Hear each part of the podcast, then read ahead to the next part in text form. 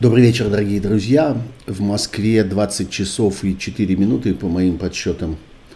Э, я надеюсь, что мы с вами в эфире. Э, я надеюсь, что вы меня хорошо видите, что вы меня хорошо слышите. Пожалуйста, скажите мне об этом в чате, который здесь уже работает.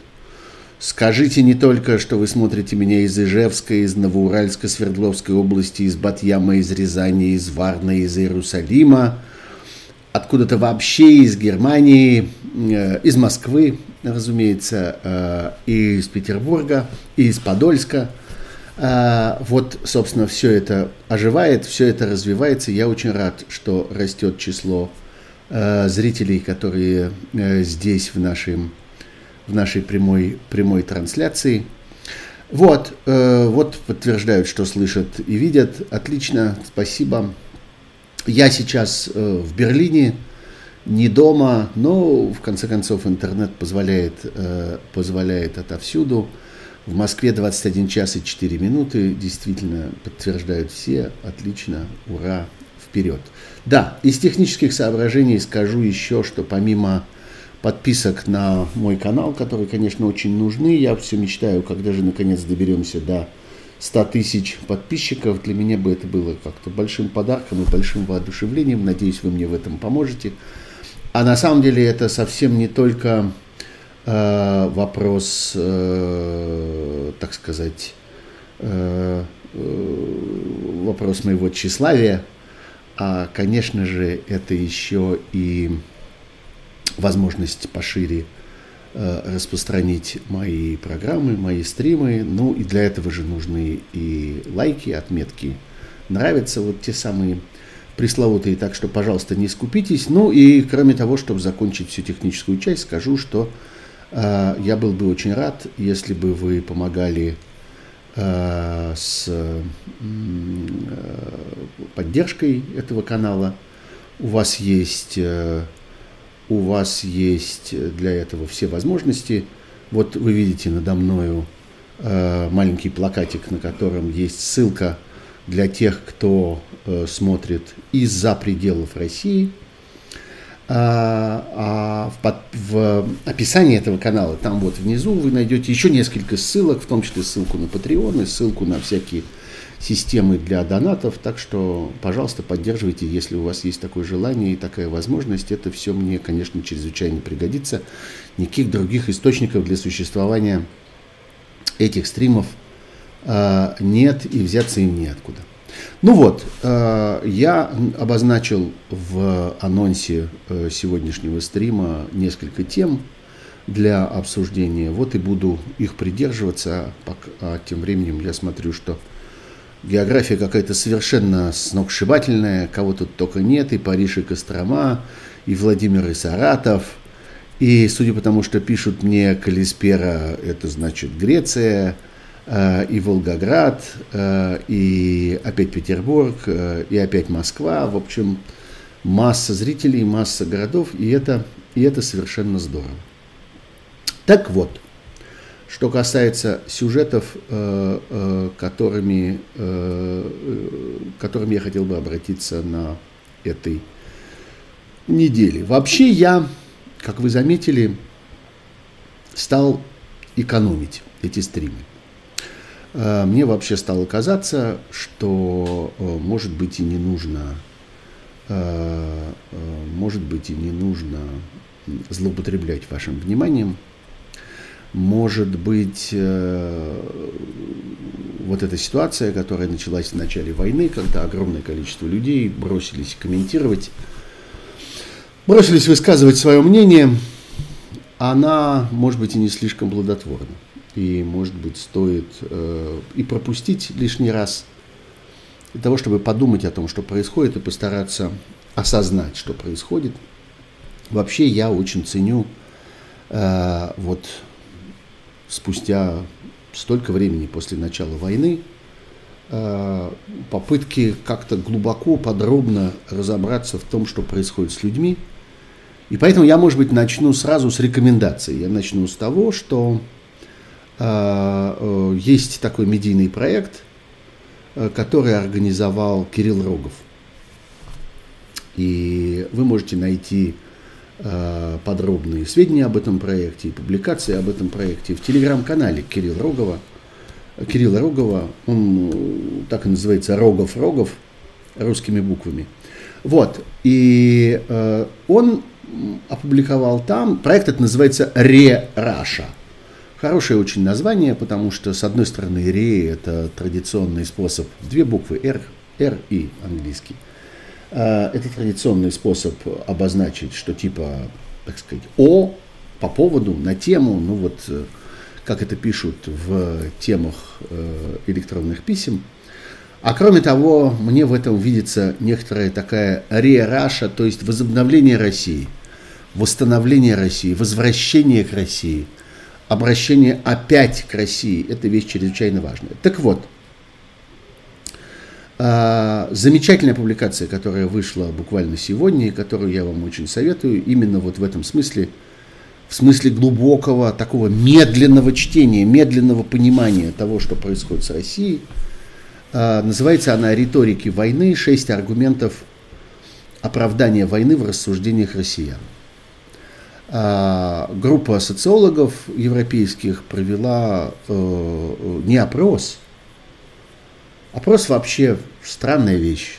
Э, сколько бы э, наши друзья из, скажем, того же Левада-центра, Лев Гудков, например, и другие замечательные российские социологи, сколько бы они не обижались на наше рассуждение о том, что опрос – вещь в военное время – довольно странная, и когда вы задаете человеку вопрос о том, как он относится к войне, и предлагаете ему несколько вариантов ответа, а часть этих вариантов – это просто уголовно наказуемые деяния в сегодняшней России, это то, за что человек отправляется в тюрьму, ну, трудно ждать, что человек будет свободно, спокойно, хладнокровно выбирать из этих самых ответов. Так вот, это не опрос то, что сделали эти социологи, это большая серия очень подробных интервью. И вот та публикация, которая сегодня э, э появилась, это э, подробный анализ интервью с 57 российскими гражданами, которые ясно заявили о том, что они эту войну поддерживают, что они сочувствуют ее идеям, что они как-то понимают, зачем она, и им эти аргументы кажутся убедительными, и вот они, собственно, объясняют, какие аргументы. Я очень советую вам с этим материалом познакомиться, не пожалеть на него времени, потому что действительно это вот пример того, как подробно, скрупулезно мы разбираемся в каких-то вещах, от которых хочется отмахнуться, о которых хочется сказать, да, они дебилы все, что, собственно, нам с ними разговаривать, они как-то все вот во власти пропаганды, они все Э, поддались значит, на э, дезинформацию, тут нечего обсуждать, тут нечего объяснять. Тут есть чего обсуждать и объяснять. И, э, несомненно, чем дальше это продолжается, и тем, чем страшнее последствия, тем больше мы нуждаемся в том, чтобы понимать, как, собственно, это произошло, что огромное количество людей э, тщательно, подробно, старательно работают – над оправданием войны, так сказать, внутри себя, в своей собственной голове. Не просто смотрят телевизор, не просто слушают какие-то истерические пропагандистские вопли, а сами очень стараются себе эту войну объяснить. Вот я не буду отнимать хлеб у социологов, не буду сам вам пытаться этого пересказывать. Почитайте, поищите на сайте redefisrasha.org а, а, посмотрите этот опрос, он, честное слово, стоит того. Ну вот, э, что же касается сюжетов, о которых хотел говорить я. Конечно, важнейшие события этой недели. Э, – это несколько э, конкретных, точечных, персональных, карательных операций, которые были проведены российской властью.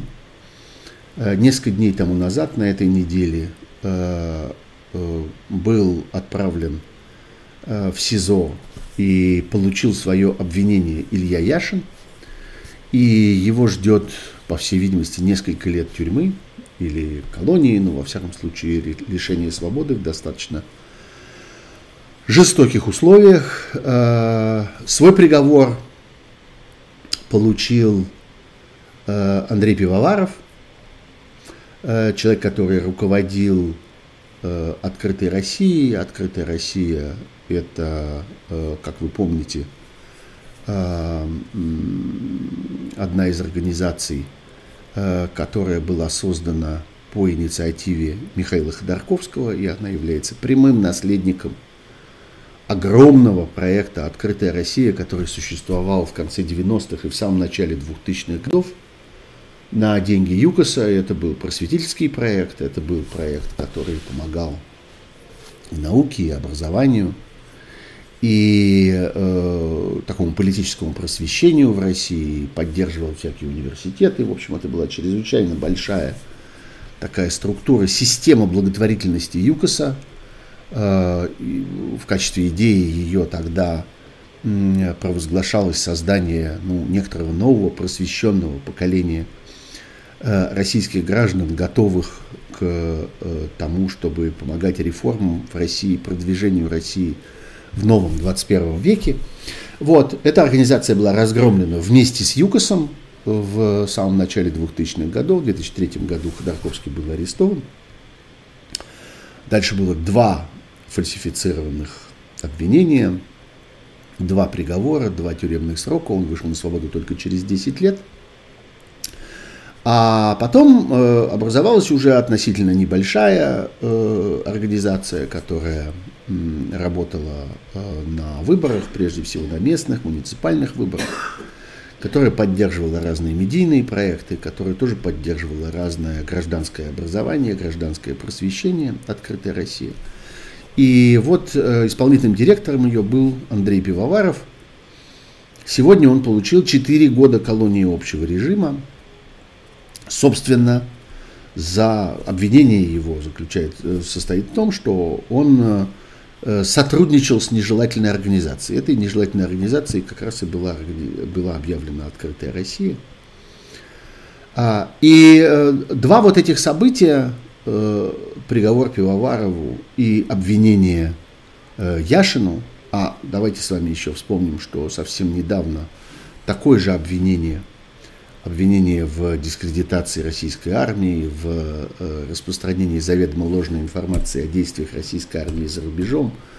Э, так вот, это было предъявлено и э, Владимиру Карамурзе, и количество таких обвинений стремительно растет, и есть уже и первый приговор по такой статье, это 7 лет колонии, который получил э, коллега Ильи Яшина по муниципальному собранию Горинов. Э, так вот, по этому поводу все время происходит один и тот же спор, все время мы обсуждаем одну и ту же тему, которая грубо формулируется очень простым способом. А почему они остаются? Почему они не уезжают, при том, что огромное количество людей, э, журналистов, гражданских активистов, правозащитников, участников всяких гражданских проектов уехали из России сразу после начала войны. И, э, собственно, э, такое впечатление, что ответ как-то не устраивает людей, которые спорят. Им кажется, что за этим за всем есть какая-то хитрость, Разговор этот начался давно, он начался, собственно, с того момента, как э, вернулся э, в Россию из Германии Алексей Навальный в январе еще прошлого 2001 года, 2021 года. Э, вот тогда этот вопрос, собственно, впервые был, занят, э, был задан. А зачем, собственно, он вернулся, а что, собственно, происходит, и э, вот почему чего ему не сиделось, ведь он же понимал, что он едет в тюрьму и, э, собственно, и так далее. А, объяснение очень простое. Все зависит от э, длительности игры, от того, в какой, собственно, игре, в какой борьбе Игра в данном случае слово не уничижительное. Игра. Это обозначение такого долгосрочного занятия, судьбы, профессии, которые свойственны этим людям. Так вот, в какую игру они играют, в короткую или в длинную?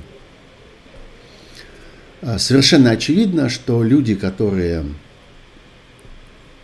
хотят быть политиками в России, люди, которые рассчитывают на то, что однажды их оппозиционная деятельность, их борьба как оппозиционеров увенчается тем, что они получат э, возможность э, применить себя в управлении страной, что они действительно окажутся, если не у власти, если не людьми, которые этой страной управляют, то людьми, которые влияют на принятие решения, влияют на реальные события в России, эти люди должны э, оставаться российскими политиками. Именно политиками, а не активистами. Не наблюдателями, не э, людьми, которые э, придумывают и осуществляют какие-то гражданские проекты. Ну, как я, например. Я тоже сделал несколько гражданских проектов в своей жизни и собираюсь продолжать ими заниматься. И, может быть, я еще, э, еще что-нибудь придумаю. Вот я занимался и диссернетом, и последним адресом, и редколлегией, и проектом «Все в суд», который создавал э, целый поток гражданских исков по поводу нарушения на выборах. Это были полезные и есть, они работают, полезные, важные гражданские проекты. Но я не сражаюсь за власть. Я не пытаюсь быть в России политиком. Я не предполагаю себя в качестве человека, который управляет Россией или который влияет на развитие России, на принятие политических решений в ней. А люди, которые так себя оценивают и для этого себя предназначают, они понимают, что э, это предназначение предполагает некий долг. И этот долг заключается в частности в том, чтобы прожить вместе со страной все, через что она проходит. Прожить внутри ее. И в этом, собственно, э, их профессиональная задача, их профессиональное достоинство. Э, огромное количество людей э, пытаются этого избежать. Они, с одной стороны, хотели бы играть в России какую-то серьезную политическую роль, а с другой стороны, хотят обойти, так сказать, объехать кругом те обязательства, которые в связи с этим у них возникают. Они этим обрекают себя на поражение. Я отношусь, в общем, с уважением, много лет относился, во всяком случае, с уважением тому, что делал Гарри Каспаров. Э, человек очень э, остро и страстно переживающий, по меньшей мере, все, что происходит в России, э, предпринявший много усилий для того, чтобы совершить какие-то важные политические действия. В частности, действительно, он вместе, скажем, с Борисом Немцовым, с тем же Владимиром Карамурзой, еще с несколькими человеками – с Касьяновым, например, который принимал тоже в этом довольно существенное участие. Много лет занимался э, актом Магнитского, то есть первыми попытками создать санкционное, персональное санкционное давление на Россию, на Путина и его непосредственное окружение. Но, к сожалению, э, мы должны признать, что у этих людей нет политических перспектив в России. И их самих, по всей видимости, это очень раздражает. Я с сожалением вижу в э, последних громких, таких ярких, очень страстных заявлениях того же самого Каспарова, я вижу э, ревность и, э, в общем, отчаяние. К сожалению, за этими речами очень много Э, э, внутреннего желания атаковать тех, кто вот оказался выше э, страданий, оказался выше риска, оказался выше опасности. И, конечно, э, в деятельности Каспарова и людей, которые рядом с ним и вместе с ним, очень много внутренней, невысказанной, иногда они стесняются это произнести вслух, они не хотят быть похожими на Явлинского, чего уж тут говорить. Да, как-то у них перед глазами случай позора, случай э, очевидного политического поражения, очевидной политической деградации, который переживает Явлинский, и вслед за ним его ближайшее окружение.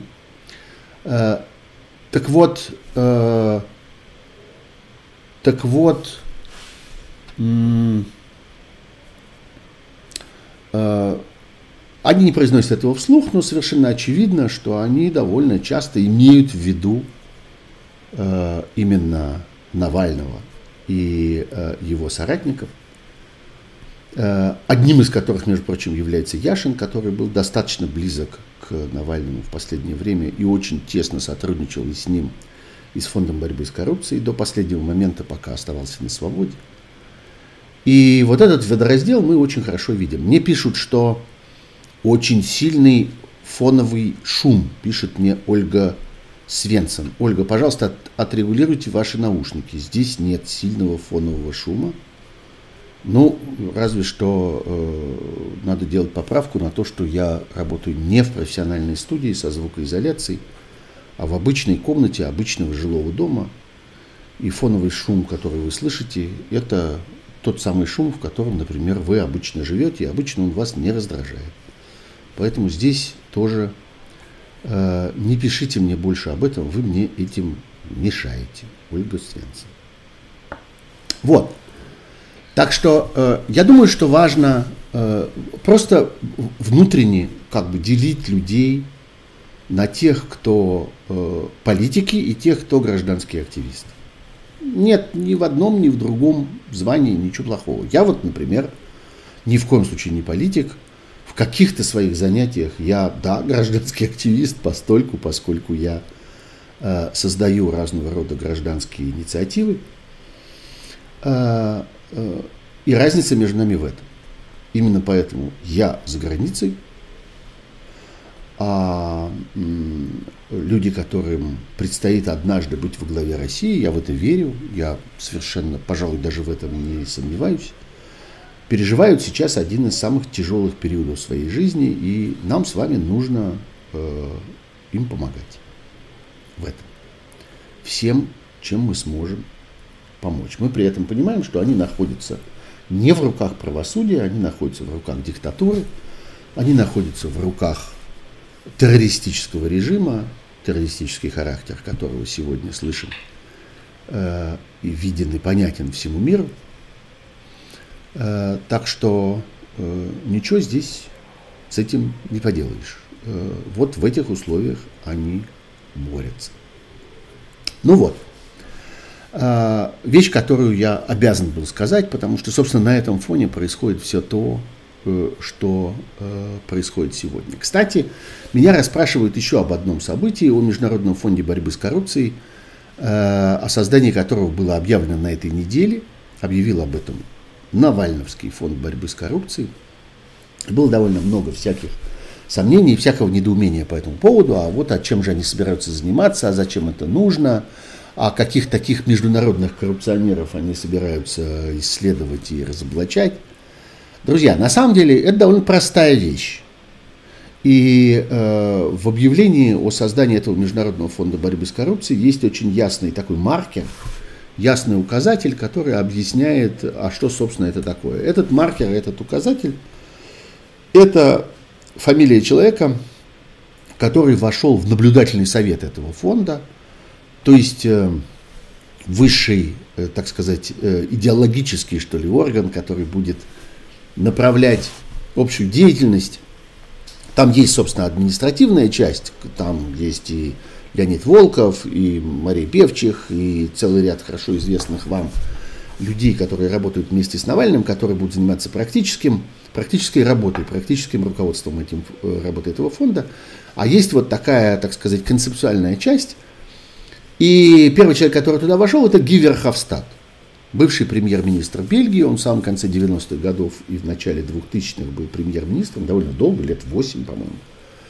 Теперь он депутат Европарламента.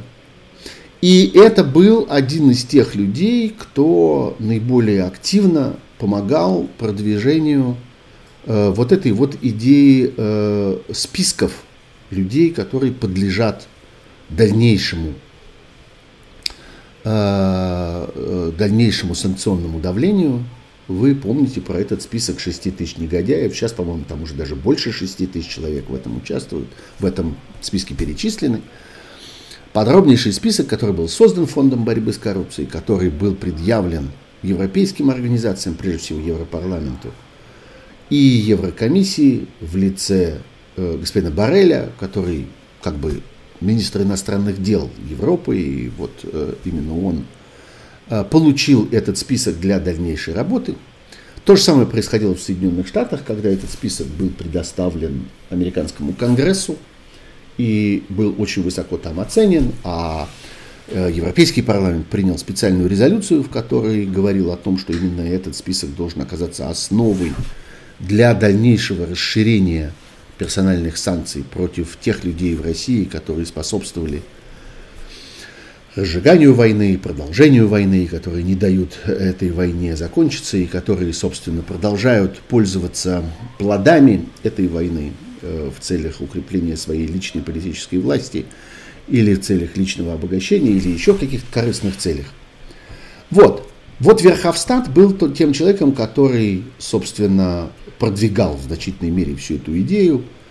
И появление его в э, руководящих органах этого фонда, в общем, объясняет, зачем он нужен. Этот фонд будет заниматься этой самой дальнейшей работой над санкционными списками. Вот зачем он нужен, вот в чем его задача. Ну, это мое представление, я вам скажу сразу – что у меня нет на эту тему, так сказать, никакой инсайдерской информации, это просто мое представление о том, как устроена жизнь.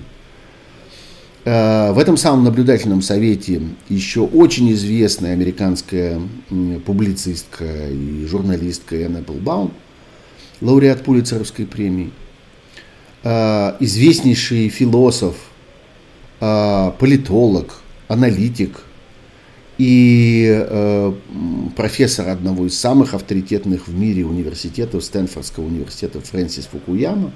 Ну, многие знают его как автора знаменитой статьи и вообще концепции конца истории, э, концепции, которая не оправдала себя. Но знаете, в науке так бывает время от времени, когда отвергнутая теория э, не э, оправдавшаяся гипотеза на самом деле продвигает науку иногда гораздо дальше, чем какое-то, э, э, так сказать, позитивное, но в сущности примитивное утверждение. Иногда сделать предположение, проверить его и убедиться, что это предположение ложное, это очень важный научный поступок. И вклад Фрэнсиса Фукуямы в философию 21 века, в политологию 21 века, вообще в понимание того, что происходит в мире в 21 веке, чрезвычайно велика. И люди, которые просто начинают хихикать при упоминании его имени, а, это тот самый, который предсказал конец истории. Да, это тот, кто предположил, кто предложил э, выяснить, не наступил ли конец истории. И убедился, что нет, конец истории не наступил, история продолжается, потому что борьба идей продолжается, борьба концепций продолжается, борьба за свободу продолжается, прежде всего. Продолжается э, схватка с теми, кто пытается лишить людей свободы, лишить людей возможности э, жить э, так, как они хотят, пользуясь плодами своего труда, своей фантазии, своих знаний и так далее. Вот, вот что такое Международный фонд борьбы с коррупцией, вот зачем он нужен, он будет заниматься дальнейшей работой с э, санкционным списком, при этом, как мы с вами много раз уже это и обсуждали, э, э, работа эта находится в самом начале, и совершенно очевидно, что сам факт составления этого списка и само, там, скажем, попадание в этот список каких-то имен представляет собой только самый ранний этап работы. Дальше Э, на основе этого списка долж, должна начаться, и, собственно, это сейчас и происходит, должен начаться сбор подробной информации о вкладе этих конкретных людей в подготовку войны и введение войны, и на основании этого они должны быть подвергнуты разного рода санкционным ограничения на международном уровне, что, несомненно, и произойдет. И фонд борьбы с коррупцией будет этим заниматься. Дальше, э, что касается, собственно, уже вот самых недавних событий, вы помните, что с сегодняшним днем было связано очень много тревог, потому что внезапно было объявлено о внеочередном заседании Государственной Думы, причем под совершенно каким-то неубедительным предлогом, что вот срочно накопилось, при том, что Государственная Дума только что отправилась в э, на каникулы, и сессия была объявлена закрытой. Ну, э, само это событие, вот это вот спешное собрание э, Госдумы, это просто еще одно доказательство э, ничтожности, я бы сказал, служебности э, э, людей, которые называются в России депутатами. Это люди, которые сами политической инициативой не обладают, решений не принимают, воля их не имеет никакого значения. Они мальчики и девочки на побегушках. Они люди, э, которых э, российская власть абсолютно, так сказать, не ставит ни в какой гроши. И если нужно, можно вот их выдернуть откуда угодно. Там потребовалось вот сейчас, сию минуту, переназначить одного из министров вице-премьером, а вице-премьера переместить Э, на место Рогозина во главу Роскосмоса, ну, значит, давайте вскакивайте и, и идите работать. Рогозин, конечно, э, чрезвычайно колоритная фигура. Э, что такое колоритная? Ярко окрашен. Он ярко окрашен своей наглостью, своей подлостью, своей услужливостью. Один из самых, так сказать, отчаянных халуев – путинского режима, один из самых верных слуг, готовых на все, сносящих любое унижение, человек, который превратил в руины э, российскую космическую индустрию, человек, который получил колоссальное, уникальное наследство э, всей вот этой, я бы сказал, королевской э, еще э, всего этого королевского космического хозяйства – превратил это в посмешище, э, превратил это в э, пример того, как можно растерять, разворовать, э, распылить, просрать, давайте назовем своим именем, раз уж есть такое слово в русском языке, почему бы его не употребить, все это богатство. Ну вот теперь он от, от него, так сказать, освободили остатки, руины этого самого Роскосмоса. Но совершенно очевидно, что он не пропадет, давно не тонет в российской политике. И этот не утонет тоже. Э, он много лет доказывал свою верность, свою преданность, свою готовность вылизывать что угодно, где угодно и, так сказать, подбирать любые подачки и делать любую работу, которая ему достанется – я думаю, что он пригодится э, в качестве э, того или иного руководителя карательной военно-политической структуры, которую разворачивает сегодня Россия э, на захваченных ею территориях Украины. Вот я недавно прочел, даже не могу сказать, что я прочел эту публикацию, мне попалась на глаза цитата одной шмакодявки, э, которая когда-то была довольно известным журналистом, там ходила вокруг Кремля, собирала какие-то э, слухи, публиковала их э, в разных изданиях. Потом оказалась, э, собственно, за это в э, Совете по правам человека, э, работала в самых отвратительных пропагандистских российских структурах типа Russia Today, потом там почему-то по какому-то капризу оттуда выбралась, ну неважно. И вот она просто употребляет такой термин на новых территориях. Я на самом деле, э, конечно, мы ко многому уже привыкли, но все равно иногда вздрагиваешь, до какой степени, э, до какой степени э, это люди какие-то бессовестные и безгранично наглые, на новых, это вот такие у нас новые территории. Вот Херсон, захваченные части э, Донецкой и Луганской области – это новые российские территории. Заметим, конечно, что этот термин, который становится все более и более употребляем сегодня, он как-то совсем не учитывает официальной теории по поводу того, что вообще-то это все как-то испокон веку принадлежит России, и вообще Украина тут ни при чем, никакой Украины не существует, ее Ленин изобрел. И вот они как-то захватили наше российское. Нет, оказывается, это все-таки новые территории, новые для России, которые Россия получает вновь. Вот на этих новых территориях Создаются сейчас новые порядки, принудительно э, назначаются разные города, которые должны нести повинность в э, восстановлении этих территорий. Э, вот и Петербург, и Москва тоже э, оказались вот этими самыми городами-побратимами, но на самом деле это просто означает, что из местного бюджета – Э, будут тащить э, деньги э, на восстановление того, что, собственно, и разрушено самой же российской армией. Конечно, это только один из источников, этих источников будет много, тем более, что это совершенно колоссальная возможность для разного рода коррупционных схем. Это просто река денег, которая будет через эти территории, так сказать, протащена – Э, деньги эти будут украдены в значительной мере. Тем более, что это очень удобно, поскольку очень велика вероятность, что все это будет заново разрушено, поскольку война продолжается, и еще много там, к сожалению, будет всяких событий такого рода. Э, так что, по всей видимости, э, многое из того, что вот сейчас на скорую руку будет там сооружено, все это будет разрушено опять, может быть, не по одному разу, что очень удобно, конечно, для того, чтобы эти деньги воровать.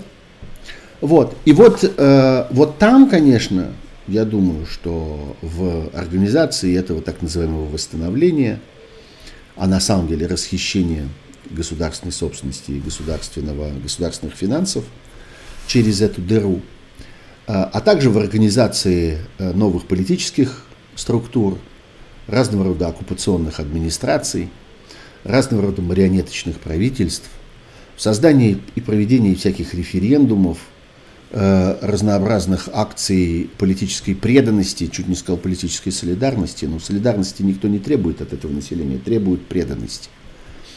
Вот там, я думаю, э, Рогозин пригодится, и я бы прогнозировал его появление в той или иной роли э, именно там.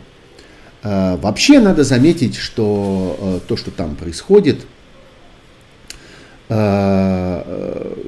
это еще и ну, э, такой тест для довольно э, э, большого количества российских чиновников, и мы видим, что совсем не все соглашаются по собачьи там служить и э, как-то вкладывать свои собственные имена, свою собственную репутацию, свою собственную судьбу вот э, в эту страшную войну и в ее последствия. Ну вот, например, Сергей Кириенко использовал этот момент для того, чтобы войти в путинский ближний круг, для того, чтобы продвинуться чуть-чуть вперед, для того, чтобы сделаться более заметным псом у этого режима.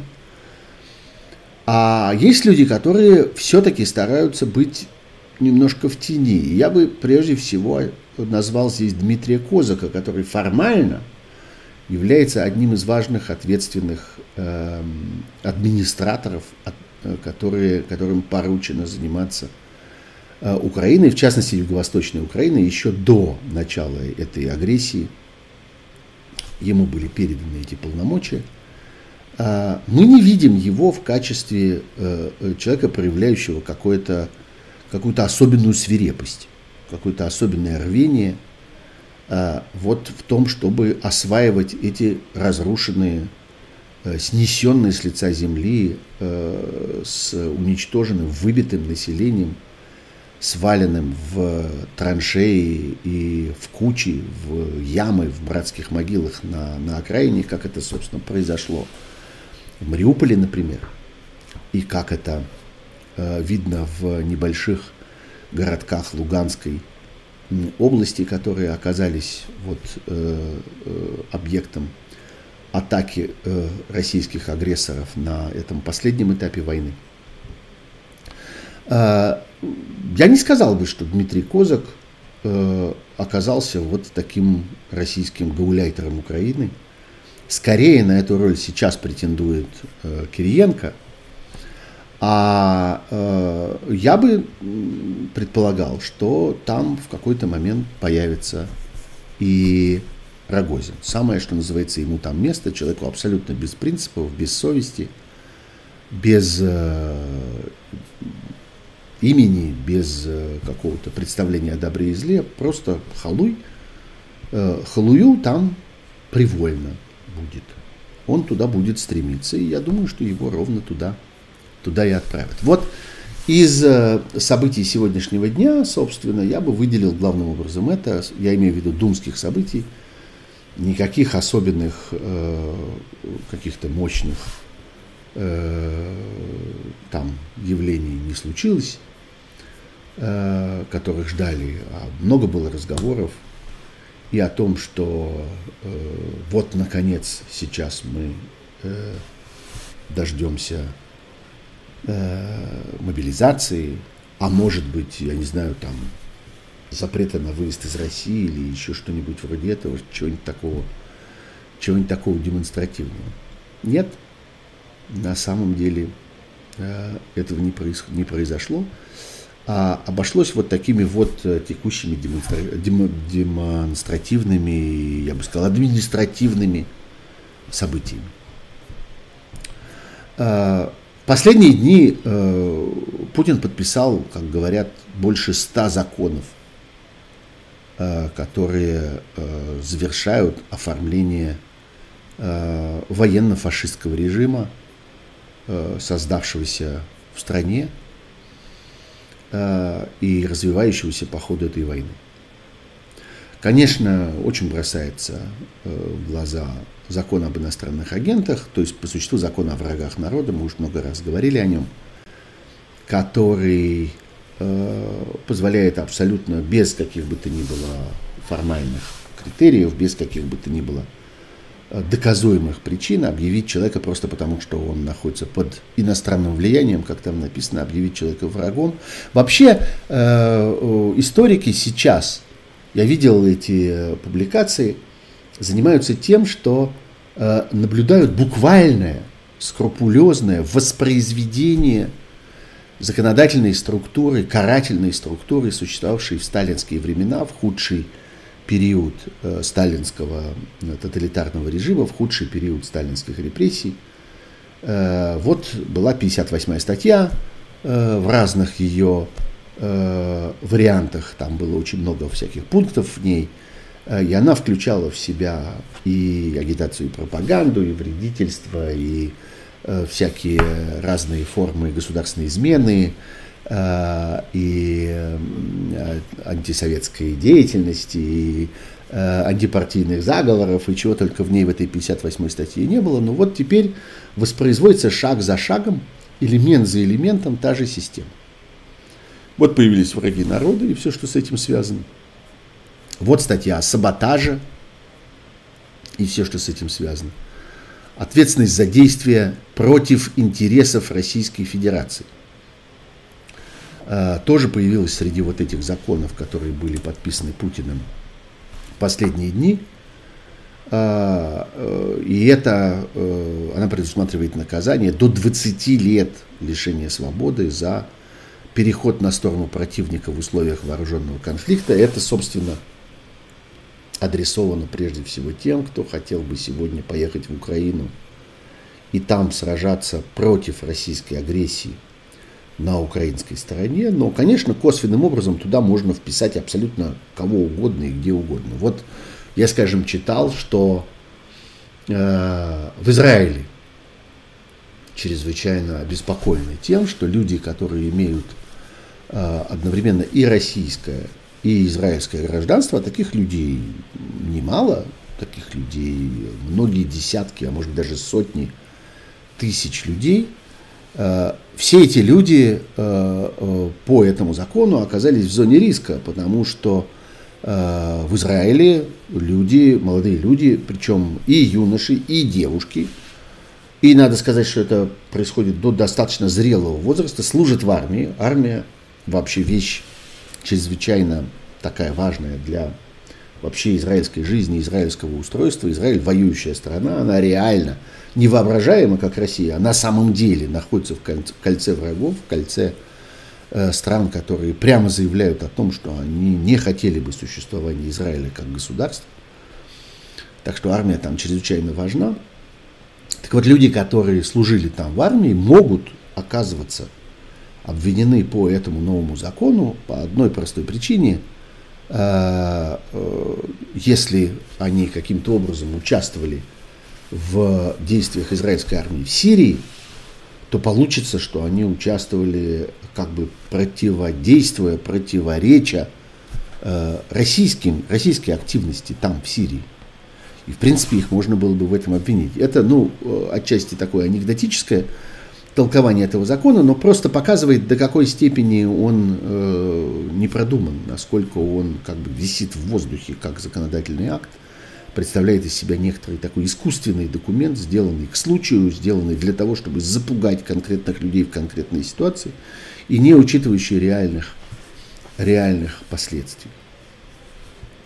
Э, по существу этот же закон э, предусматривает ответственность за любые неконтролируемые контакты. Ну, что называется, можно за уши притянуть к этому любые неконтролируемые контакты с гражданами иностранных государств, потому что любого гражданина можно объявить сотрудником иностранной спецслужбы. Для этого ничего не надо, кроме желания обвинителя. Э, не надо же ведь этого доказывать. А вот мы считаем, что он работает на иностранную спецслужбу, а вы с ним разговаривали. Вот, вот и все. Э, так что такие законы, они предусмотрены, предназначены для того, чтобы иметь возможность угрожать преследованием, судом, лишением свободы, наказанием любому, что называется, неограниченному кругу лиц. И э, это э, уже теперь не тактика, а стратегия российского законодателя, российского режима, чрезвычайно важно, чтобы как можно большее количество людей себя чувствовали под угрозой. Если они еще не покинули страну, а остались в мире, чтобы они понимали, что они существуют только, так сказать, по милости законодателя. Больше ни почему. Потому что законодатель до них еще не добрался. Знаете, как в том анекдоте, отсутствие у вас, отсутствие у вас Э, уголов... отсутствие на вас уголовного дела является не вашим достоинством, а нашей недоработкой. Вот это идеальная ситуация, о которой думает сегодня российский, российский законодатель. Там много чего в этих вновь подписанных Путиным законах. Э, есть и ответ на так называемую дискриминацию российских медиа за границей – Вообще Европа только сейчас постепенно осознает, какой э, информационно-пропагандистской атаке она подвергалась на протяжении многих лет. И каковы последствия этого. Э, насколько глубоки, насколько глубок тот ущерб, который был российской пропагандой нанесен. Все это, конечно, к журналистике не имеет никакого отношения. Это работа абсолютно вне конкурентной среды. Это люди, которые не работали я имею в виду российских пропагандистов в Европе, во Франции, в Германии, в Великобритании, в Соединенных Штатах, повсюду. Эти люди не работали в конкурентной журналистской среде, они существовали на громадные ассигнования из российского бюджета. Это тоже, кстати, всегда служило средством обогащения. И в тех же самых расследованиях Алексея Навального очень хорошо это было показано, как при помощи этих, э, этой пропагандистской деятельности люди перекачивают свои собственные карманы деньги из государственного бюджета. Э, так, собственно, это и, э, и работало. На протяжении многих лет существовала огромная индустрия фальшивой отчетности. И люди, которые наловчились подавать эти отчеты о своих невероятных успехах, о невероятном количестве просмотров там, и так далее, и так далее, Они, конечно, э, сумели продавать эти просмотры задорого.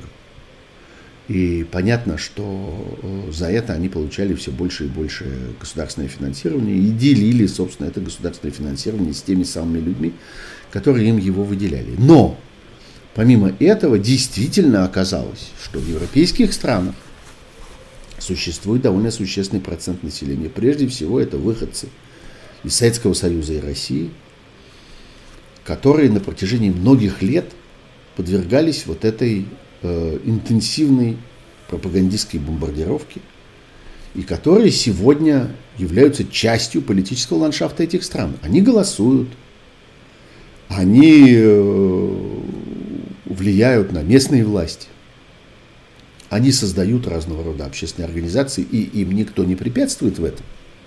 И здесь мне приходится довольно часто, где бы я ни разговаривал об этом, хоть во Франции, хоть в Бельгии, в Брюсселе, хоть вот сейчас, последние дни я в Берлине разговариваю об этом со своими коллегами, и они говорят, мы очень гордимся тем, что у нас все это не запрещено.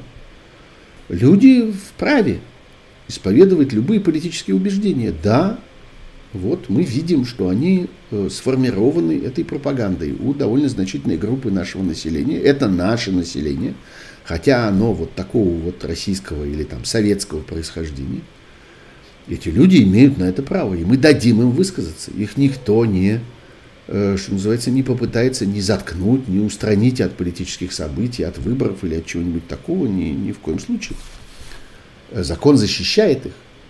Единственное, что сейчас, конечно, будет происходить, я думаю, что будет, э, будут попытки э, как-то активно разговаривать с этими людьми. И я очень надеюсь, что это тоже не будет сделано какими-то грубыми, примитивными, э, такими э, лобовыми средствами. Знаете, вот у вас была Раша Today, а мы сделаем анти-Рашу Today. Ну, это, несомненно, работать не будет. И все эти старинные методы, которыми пользовались э, еще э, вот эти, э, скажем, радиостанции или издания, которые существовали в времена позднего Советского Союза, все это, конечно, сегодня работать не будет. Но я думаю, что российские медиа, которые оказались за пределами России сегодня, сыграют в этом процессе довольно значительную роль. Я думаю, что вот это будет одной из их задач. И возобновленный телеканал «Дождь» или «Новая газета» в ее европейском варианте – или интересные структуры, которые создаются на базе э, концерна Аксель Шпрингер в Германии. Вы видите, например, здесь усилия целого ряда э, моих коллег с «Эхо Москвы», э, которые здесь ведут работу и налаживают это вещание, и телеграм-канал, и YouTube-канал. Все это, в частности, будет иметь э, своей целью, своей аудиторией еще и вот эту группу людей, совершенно раздавленных на протяжении многих лет российской пропагандой. И вот этим колоссальным, обильно профинансированным потоком, э, который лился на них – Э, из э, российского телевидения и специально предназначенных для этого пропагандистских структур. Надо сказать, что это абсолютно несравнимо с тем, э, в чем обвиняют российские медиа сегодня, наоборот, внутри России. Конечно, близко никакого такого потока финансирования, вообще ситуации, в которой какие-то медиа в России работали бы исключительно и только на деньги, э, которые платили, платились бы им за пропагандистский поток, этого не существовало. Это просто клевета. Этого не было ни одного дня. Так не работала в России ни одна газета, ни один журнал, ни одна радиостанция, ни одно информационное агентство. Это, конечно, э, такое отзеркаливание, которое демонстрирует сегодня российская власть, которая сама привыкла действовать таким образом, таким способом, и вот она теперь э, продолжает, э, теперь она как бы обращает свои собственные действия на тех, кто работал внутри России, хотя, разумеется, это было устроено совершенно не так. Мне пишут довольно много о том, что именно сейчас, в эти самые минуты, пока мы здесь с вами разговариваем, идут обстрелы нескольких украинских городов, э, в частности, обстрел Днепра, бывшего Днепропетровска, если хотите, если кто помнит этот город под этим названием. Э, ну да, э, несомненно, это будет происходить и дальше, и это, собственно, тот сюжет, к которому я хотел перейти именно сейчас, я его обозначил в качестве главного на, для этой программы. Я говорил на протяжении нескольких своих эфиров в последнее время, говорил довольно подробно, почему я считаю, что война в Украине переходит в такую э, стационарную, такую тягучую э, стадию. Действительно, мне представлялось по моему взгляду, моему анализу, а, что планы России заключаются в том, чтобы держаться за захваченные территории и ждать. Потому что в России считают, что время работает э, на российское руководство, на тех, кто развязал эту войну. А, война замыливается, реакция на нее, так сказать, э, засыхает, становится менее острой, менее болезненной. Люди в Европе, вообще в мире привыкают к этому и в то же время устают от этих последствий. Вот в начале войны было такое ощущение, что это какое-то какое короткое событие, нужно напрячься, нужно помочь. И агрессор будет повержен, зло будет наказано, справедливость восторжествует. Разумеется, это так не работает. Разумеется, война длинная. И, разумеется, вот сейчас, с каждым днем, все больше и больше в Европе, во всем мире начали осознаваться и ощущаться последствия этой войны. И, конечно, люди устают от этого. Людям свойственно э, э, чувствовать себя в стороне от этого. Они говорят, ну, где-то кто-то с кем-то воюет, мы здесь ни при чем. И э, в Кремле к этому относится так. Вот мой слушатель по имени Бешеный Кролик мне пишет, ничего подобного, время играет против РФ. Дорогой кролик, я ведь говорю вам сейчас о том, как это воспринимается в Кремле, как это воспринимает российский фараон и люди, которые его окружают. Они считают, что задача подождать. Они считают, что нужно дождаться того момента, когда люди в Европе скажут, мы не хотим больше видеть последствий этого. Мы здесь ни при чем. Эта война не наша. Воюют не с нами и не мы воюем, поэтому мы не хотим последствия этой войны чувствовать на себе. Это касается цен на, не знаю, топливо, э, тепло, горячую воду, газ в кухонной плите. Э, это касается целого ряда разных товаров, которые достаточно важны для обычного европейского быта и которые оказались так или иначе зависимыми от э, развития рынков в России э, и в Украине, прежде всего разного рода сельскохозяйственных товаров. Ну вот люди устанут, люди начнут давить на своих политиков. Мы этого дождемся, думают в Кремле. Для этого будем держать захваченные территории и пользоваться еще одним важным эффектом. Пусть Украина превращается теперь в атакующую сторону, пусть Украина пытается отбить эти города, и пусть она на этом теряет свое моральное превосходство, потому что естественным образом она будет атаковать э, жилые кварталы, мирное население, она будет терять людей, как всегда атакующая сторона теряет. И вот в этом был расчет. Схватить и держать. И во всех этих намерениях организовать референдумы, быстро-быстро освоить, так сказать, насадить советскую власть в Херсонской области и вот на тех территориях Донецкой э, и Луганской областей, где, э, собственно, э, вновь появилась, появилась российская власть, и на части Запорожской области, вот там-то мы э, как-то будем, будем теперь держаться и ждать. А, но этого не произошло.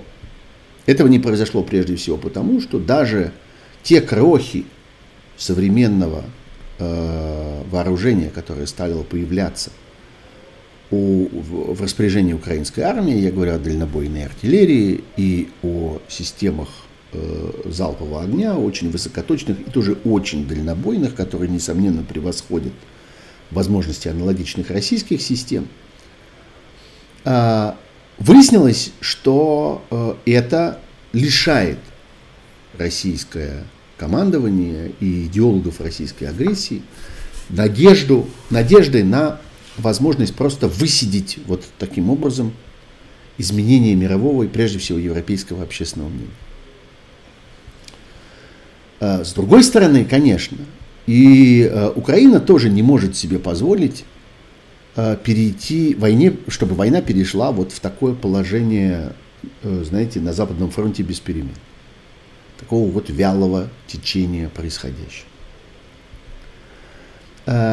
И в этой ситуации, вот теперь, именно теперь мы приходим к ситуации, к моменту, когда обеим сторонам очень нужен, очень нужно решительное усилие и решительный успех. Украине, которой нельзя дать э, той же самой Европе, нельзя дать западным партнерам привыкнуть к той ситуации, что ну вот есть Украина, часть ее территории захвачена. Ну что ж, давайте это зафиксируем. В конце концов, давайте на этом успокоимся. Ну вот так получилось, так получилось. Пускай оно так остается. Это крайняя опасность для Украины, это моральное поражение для нее и ее лидеров. Они не могут себе этого позволить. И в частности, они понимают, что этого и не примет украинский народ, этого не примет украинское население, оно просто сметет политиков, которые позволят ситуации остаться вот в таком положении. Ну вот от нас откусили еще кусок. И, несомненно, откусят дальше, когда передохнут. Ведь в этом же все дело. Дело-то все в том, что на этом агрессор не остановится. С другой стороны, и России невозможно допустить Э, этой ситуации, когда Украина постепенно накапливает эти современные вооружения, хотя и очень медленно, но все-таки объем их увеличивается. Персонал военный, который умеет с ними работать, который умеет обращаться с этими современными вооружениями и со всей их инфраструктурой, потому что понятно, что все эти дальнобойные и высокоточные системы, они требуют э, очень серьезных, э, очень серьезных систем разведки, систем оповещения, наведения, э, точного ведения огня и так далее. Э, это все не просто пушка, из которой надо прицелиться. Это устроено все гораздо-гораздо сложнее. Цель должна быть заранее разведана, и она должна сопровождаться на всех этапах использования этого дальнобойного комплекса. Так вот, э, по мере того, как э, это происходит, по мере того, как это накапливается, ситуация э, чисто военная, чисто армейская ситуация российского агрессора становится все более и более сомнительной, а там, глядишь, и безнадежной. Так что вот сейчас, в эти самые дни, мы должны с вами ждать какого-то решительного удара с одной и с другой стороны. И Э, разрешения, во всяком случае, этого этапа войны. И вот здесь последний и важнейший, на мой взгляд, сюжет. Э, мы убедились за эти несколько месяцев, что задача российской власти, задача российской пропаганды, задача, которую она решает очень многими российской власти, очень многими разными способами, и введением нового законодательства – карательного законодательства, которое противодействует развитию не только прессы, не только журналистики, не только свободной печати, но вообще всякому, всякой циркуляции информации в России. И противодействует любой гражданской активности и любой политической деятельности. Именно этим объясняются вот эти бесконечные посадки, аресты и посадки любых активистов, которые в России существуют. Так вот, эта деятельность предназначена не для того, чтобы э, обеспечить поддержку все большую и большую, все более и более осознанную, все более и более, там, не знаю, беззаветную, страстную российского населения этой войны. Это нужно для того, чтобы скрыть эту войну от населения. Вот это новый, на самом деле для меня довольно неожиданный поворот событий. Мне всегда казалось, что российская политическая машина вся, не только пропагандисты, но и законодатели, а также разного рода каратели, спецслужбы, э, все, я не знаю, полиция, следователи, прокуроры, ФСБ, все на свете, что они будут работать на то, чтобы российское население хотело этой войны, сочувствовало ей и э, себя с нею идентифицировало и так далее. А на самом деле не так. А на самом деле оказалось, что их задача заключается в том, чтобы люди как можно меньше об этом знали, чтобы люди вообще не понимали, что война где-то идет.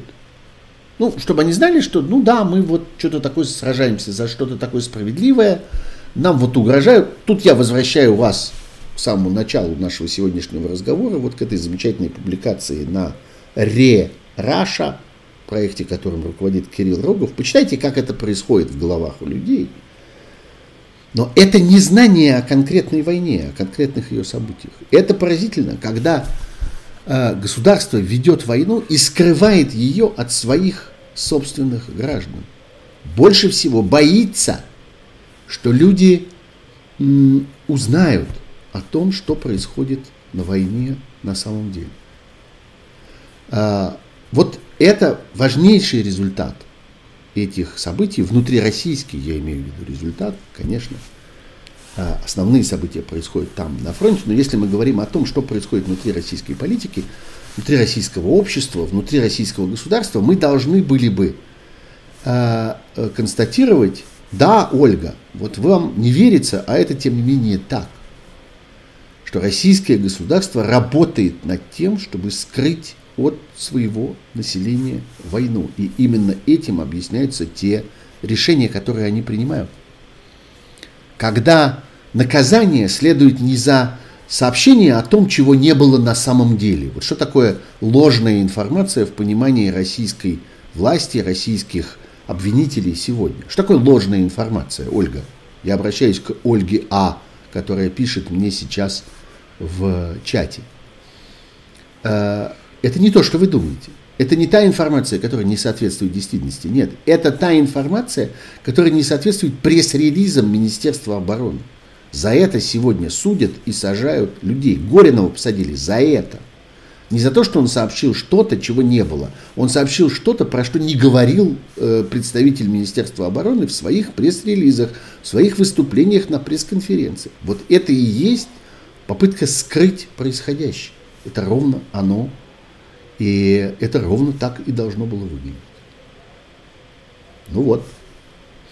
Давайте мы на этом месте остановимся и встретимся с вами, э, будем встречаться и дальше по средам, когда я Выступаю э, на канале «Живой гвоздь» в программе «Особое мнение». И вот по пятницам в моих стримах, по понедельникам обычно я приглашаю экспертов и обязательно сделаю это тогда, когда у меня появится хороший собеседник, которого я захочу вам представить.